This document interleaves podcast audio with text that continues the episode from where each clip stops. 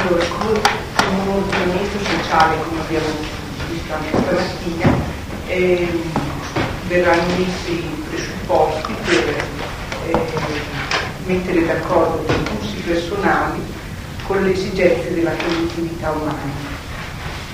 Lo Stato politico emanerà delle norme affinché non ci sia un abuso nella trasmissione della proprietà discendenti e se questi non sono riconosciuti idonei eh, la proprietà verrà passata per un certo periodo ad una corporazione dell'organizzazione spirituale. Lo Stato politico peraltro eh, verificherà il passaggio di proprietà e l'organizzazione spirituale designerà la persona adatta ad entrare in possesso dell'eredità. Lo Stato politico eh, dovrà lasciare spazio alla nascita scuole private che non dovranno dipendere né dallo Stato politico né dalla sfera economica, eh, per far sì che maturi, maturino i presupposti di una vita spirituale libera. Da questo principio eh, si sviluppa una sana evoluzione della società partendo da quanto già esiste per non perdere il valore delle capacità finora acquisite e dei beni conquistati, ma partendo dall'eliminazione di ciò che è malsano. Come base di partenza per il rinnovamento sociale si può partire dalla diffusione di idee sociali giuste, capaci di suscitare fiducia, di idee corrispondenti alle, alle vere leggi della vita, che tramite l'educazione, del proprio pensare, sentire e volere aiutino a sviluppare un nuovo agire sociale, le cui fondamenta si trovano in fondo all'anima dell'uomo. Questa realizzazione non può trovare attuazione in uno Stato unitario come in questo momento storico. L'unità deve nascere, eh, risultare dall'effetto del rinnovamento che si mette in atto. La sfera eh, economica non deve interferire nelle altre due sfere, spirituale e giuridica, in quanto nell'ambito economico non nascono impulsi che riguardano né la conoscenza del diritto dei rapporti umani né lo sviluppo delle attitudini individuali. Anzi, si dovrà creare un'azione che bilanci la direzione verso cui si dirige la vita economica nella vita pratica si nota in modo molto evidente l'esigenza che ogni ambito di, di lavoro sia indipendente da un altro, e cioè nessuno pensa di essere in grado di fare che so, l'impiegato e farsi al contempo le scarpe e i vestiti che mette. Per quanto invece riguarda la struttura generale della società, si è invece orientati verso un ordinamento unitario la vita reale ci porta di continuo incontro delle contraddizioni. Per ovviarle non servono delle regole fisse immutabili, ma un organismo le cui norme tengano conto della molteplicità dei problemi e dei momenti storici. Il problema sociale è una parte costitutiva di tutta la moderna vita civile e deve essere risolto di continuo con sistemi nuovi in quanto con l'avvento dell'uomo moderno è entrato nella vita umana l'elemento antisociale come riflesso di ciò che viene strutturato socialmente. Una vita spirituale libera può risolvere questo problema. Il socialismo contemporaneo contesta alla società il fatto che la produzione deve servire per il consumo di tutti e non per il singolo. Questa è un'esigenza giusta è sbagliato il modo di risolvere la questione. Eh, vediamo per esempio eh, negli stati eh, a regime socialista non, non, è riuscita ad eliminare il, la proprietà mettendo la proprietà comune, eh, creando la proprietà comune non ha risolto di sicuro i problemi. Per cui eh, la soluzione non è questa. La produzione derivata da attitudini individuali deve invece per mezzo di regole essere destinata alla collettività. La moderna economia tende a cercare un aumento del reddito tramite un aumento della produzione. Si dovrà invece, tramite associazioni, partire dal necessario consumo ed arrivare ad un modo di produrre evitando intermediari tra il produttore e il consumatore. In questo nuovo organismo l'organo giuridico provvederà a far circolare i mezzi di produzione, verificherà che questi rimangano legati ad una persona o ad un gruppo di persone, finché le attitudini individuali possano servire al meglio per la collettività. Si stabilirà così quel collegamento tra persone e mezzi di produzione finora stabilito dalla proprietà privata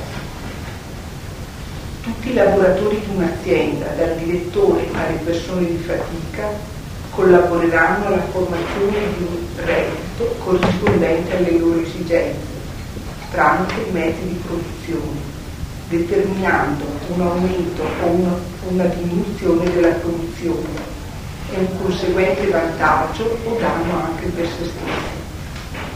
Il profitto risultante dal reddito meno gli interessi spettanti al produttore per l'aumento della produzione, andrà alla comunità. Il, produ- il produttore si accollerà una diminuzione di profitto se la produzione sarà in perdita. L'utile dipenderà dalla collaborazione delle forze della vita sociale.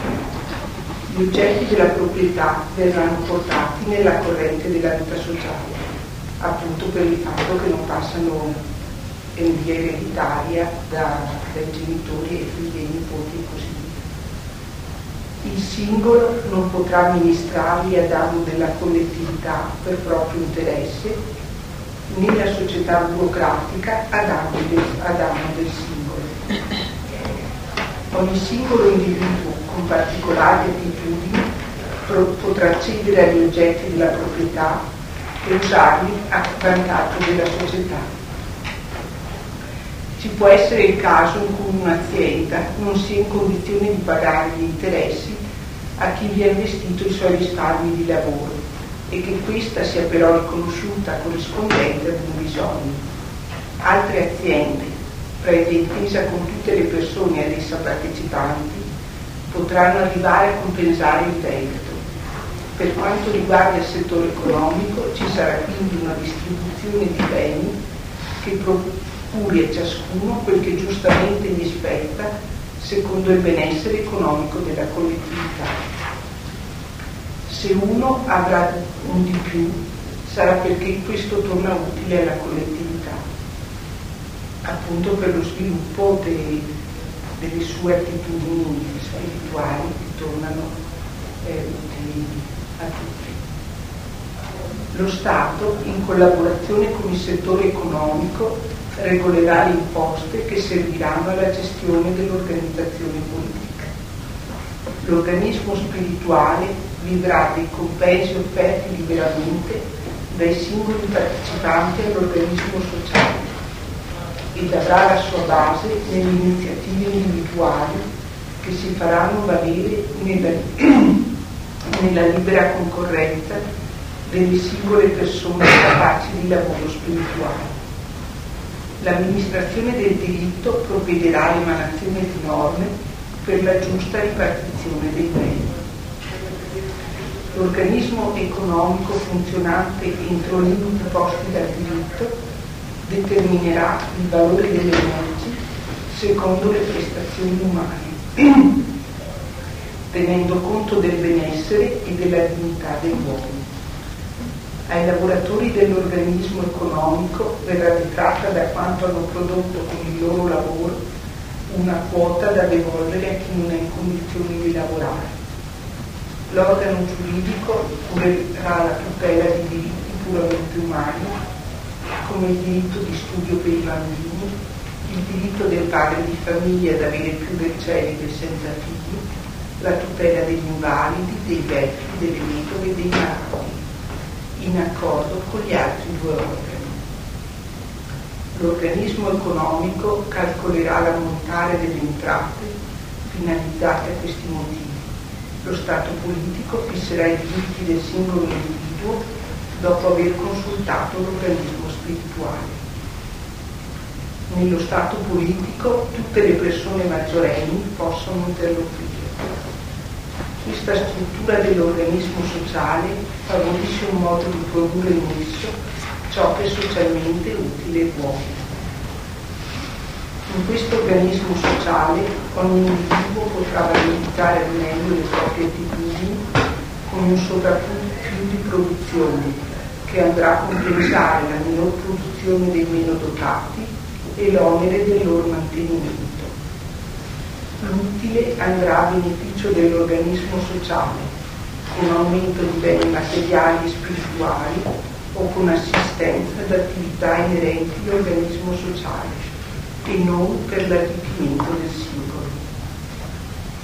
Il denaro è un mezzo di pagamento, subordinato a norme stabilite dall'organizzazione economica e non da quella dello Stato su merce prodotta da altri come contropartita da una merce, di una merce prodotta da me. Denaro e lavoro non sono valori che si possono tra loro scambiare, lo sono solo denaro e prodotti del lavoro. Nella sfera economica indirettamente ognuno produce per tutti entro la sfera economica le prestazioni dell'organizzazione spirituale, dell'organismo spirituale dello Stato prendono il carattere di merce. Cioè, mentre un insegnante, per esempio, non possiamo dire che eh, il suo compenso è considerato al pari di merce, quando entra nell'organismo economico viene conteggiata eh, con un valore al pari della merce, come provento economico. Il valore puramente economico deriverà dalla capacità che saprà sviluppare l'amministrazione economica entro l'organismo economico. Il valore monetario di una merce è l'espressione del fatto che questa merce viene prodotta in quantità corrispondente al bisogno grazie alle disposizioni dell'organismo economico. La produzione verrà coordinata ai bisogni tramite associazioni che si collegheranno fra loro e sarà stabilito il rapporto conforme a tali bisogni tra il valore del denaro e l'organizzazione della produzione. Ogni uomo che lavora dovrà ottenere come ricavo di un prodotto quanto occorre al suo fabbisogno e da quello dei suoi familiari, fin tanto che non abbia un altro prodotto da vendere.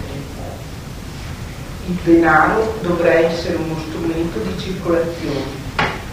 Come il sangue irroga tutto l'organismo umano per farlo vivere, così il denaro deve circolare nell'organismo sociale per farlo vivere in funzione dei bisogni della società.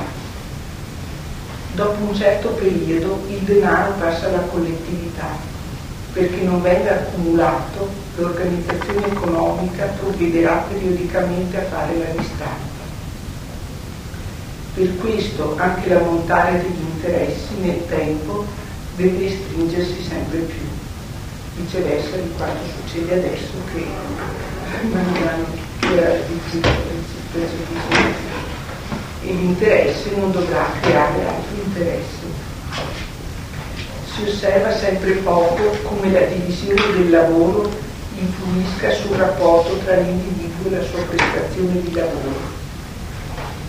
Se entro nel processo di lavoro posso notare che il mio lavoro diventa subordinato al lavoro degli altri e ciò che io faccio lo faccio per altri e altri lavorano per me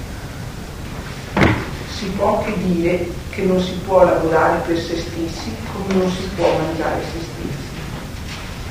La divisione del lavoro elimina l'egoismo dal punto di vista economico.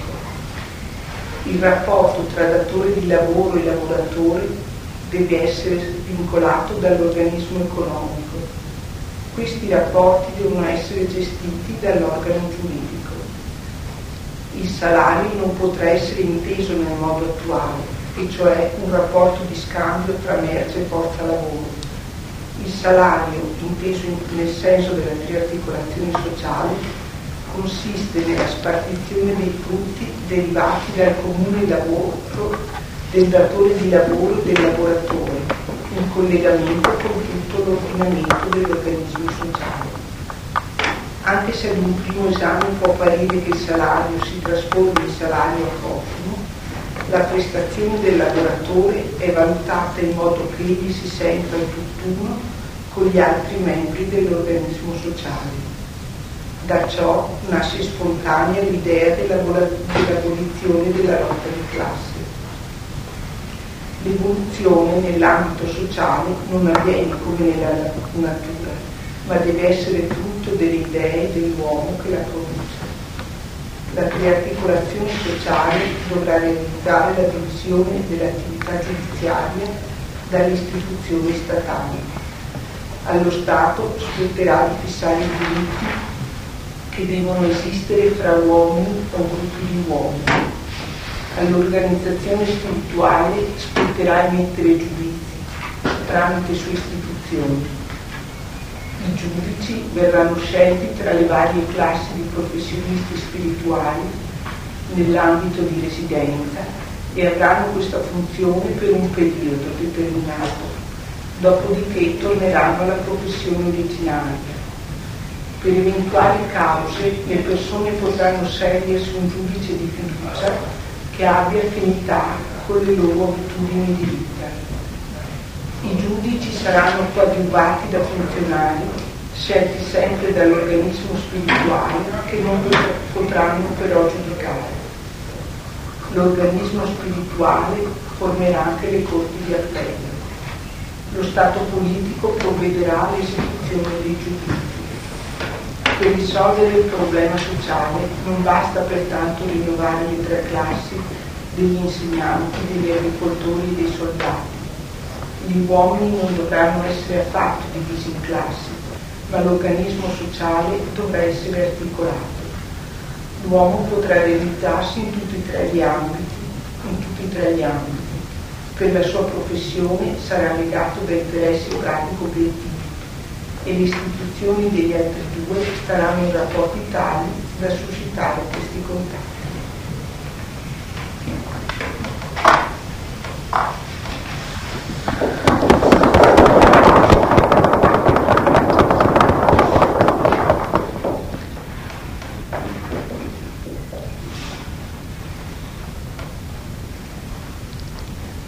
Cominciamo la seconda parte.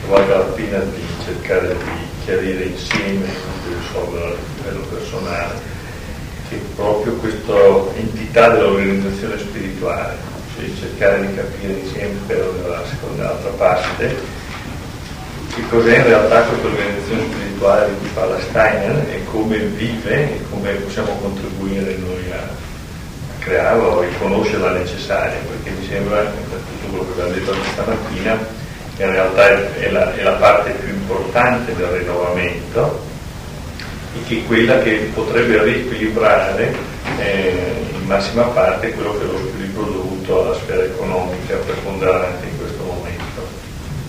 Adesso poi se mai di cose.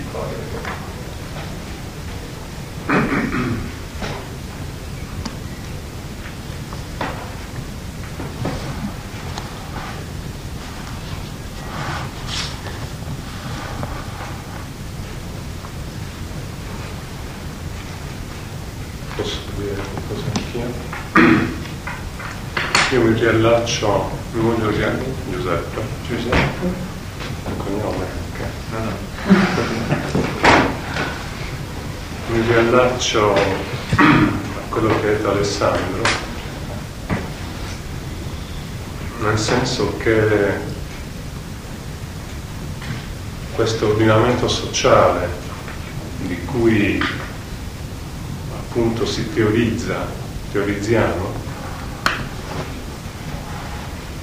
in effetti eh, così nella prima parte del terzo capitolo si fa molto, molto riferimento ai pensieri originari che stanno alla base di tutti gli ordinamenti sociali.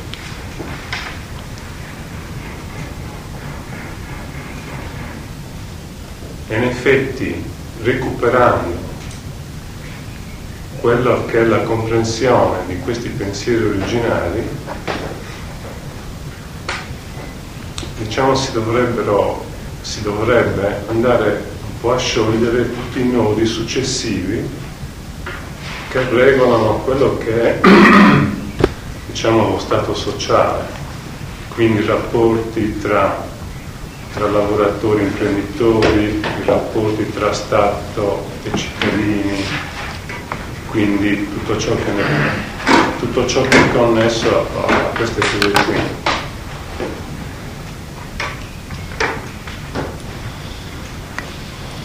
Cioè vorrei focalizzare un po' l'attenzione su questi pensieri originali, il significato di questo, cioè il recupero, dice, che sono alla base di tutti gli ordinamenti sociali. Allora, se non comprendiamo bene cosa sono questi eh, pensieri originali, la base di partenza per tutto il resto. Facendo delle riflessioni, cioè ho fatto un po' delle riflessioni su quali potevano essere questi pensieri originali, e ho pensato che un pensiero originario poteva essere la comprensione, la comprensione di quello che è l'essere umano, la comprensione dell'essenza dell'essere umano. Però sono parole, cioè cioè sono parole che bisognerebbe un po' capire cioè cosa significa comprensione dell'essenza, quella che è l'essenza del mio essere umano. Significa tirar fuori da me stesso, riuscire ad avere questa, questa possibilità tramite l'esperienza di vita, tramite che l'esperienza di noi che ciascuno di noi fa, riuscire a tirar fuori quella che è la propria essenza, nel senso di principalmente, secondo me, nel senso umano. Cioè, quindi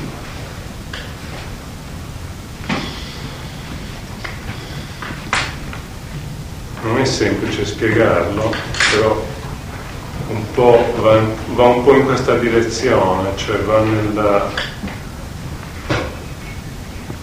nel recupero dell'umanità e quindi nel recupero del sentire dentro se stessi cosa significa l'essere umano per poter poi guardare negli occhi il mio prossimo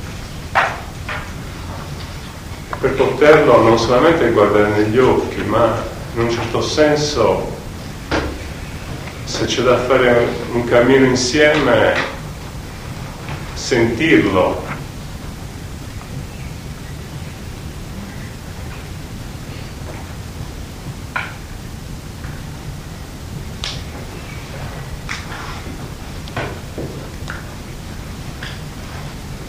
Cioè, credo che se non si approfondisce questo e se non si riparte da questo, cioè tutto il resto potremmo stare a discutere ore e ore su quelli che possono essere i rapporti del futuro stato sociale fondato sulla anche sulla, sulla diciamo su, su, su, su delle basi spirituali come hai ben relazionato tu cioè sono tutte cose molto cioè, che si dovrebbero realizzare cioè un po' tutta la tua relazione e quello che dice successivamente anche chiaramente il terzo capitolo, nella seconda parte.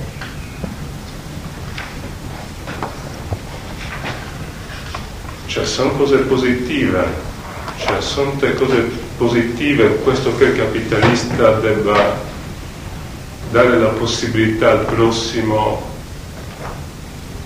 di, di esprimersi per quelle che sono le proprie attitudini ma non è solamente un problema di capitalista che deve dare la possibilità al prossimo di esprimere le proprie attitudini. Per me è un problema generale, c'è un problema che va, va, va a toccare la, la scuola, la famiglia, la cultura. Però è un po' Il problema è anche a monte e in noi stessi, cioè sino a quando dentro di noi non sviluppiamo queste, queste, queste potenzialità che abbiamo, tutti noi abbiamo dentro, queste capacità che abbiamo dentro, se non le sviluppiamo, se non le tiriamo fuori e non le viviamo, non si potrà mai creare niente di nuovo.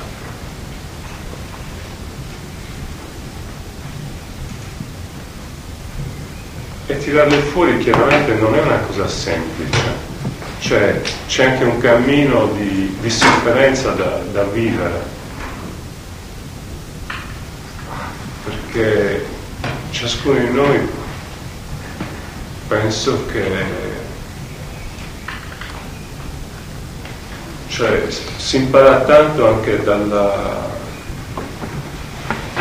in un certo senso da, dalle crisi che uno attraversa e quindi dalla sofferenza che uno vive.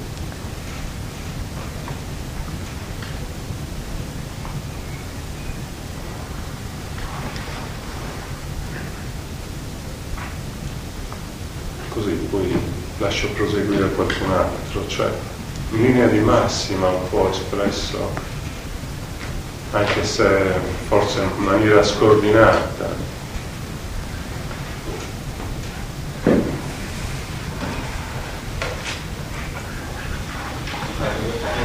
un'affermazione solo, un intervento quanto può durare? Così per potersi regolare. C'è un limite o non c'è? La durata massima è limitata La descrizione del quadrato. Ah. Attenzione!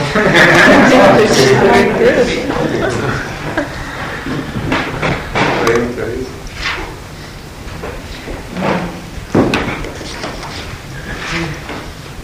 Eh, direi che sono ancora lontanissima dall'aver capito fino in fondo il contenuto di questo terzo capitolo, ci sarà ancora molto da lavorare. Comunque mi sembra che soprattutto questa seconda parte di questo capitolo sia strettamente collegata al lavoro che abbiamo fatto 15 giorni fa qui con Rosa Letelier e eh, in particolare questa frase che è a pagina 104 eh, proprio l'ultima frase del capitolo del paragrafo che ho segnato con 51 eh, non è sicuramente significativa al 52. eh, no 51 l'ultima di 51 studiando gli effetti della teoria Aspetta, no, scusa un attimo, eh. È successo un imbroglio. 50 È successo un imbroglio. Eh, hanno fatto un imbroglio, e cioè a pagina 99, hanno fatto un unico a pagina 99, ah, eh, lì dove c'è eh, con la circolazione del denaro, Sì. non è un paragrafo in tedesco, non è? non è un nuovo paragrafo in tedesco, non è imbrogliato.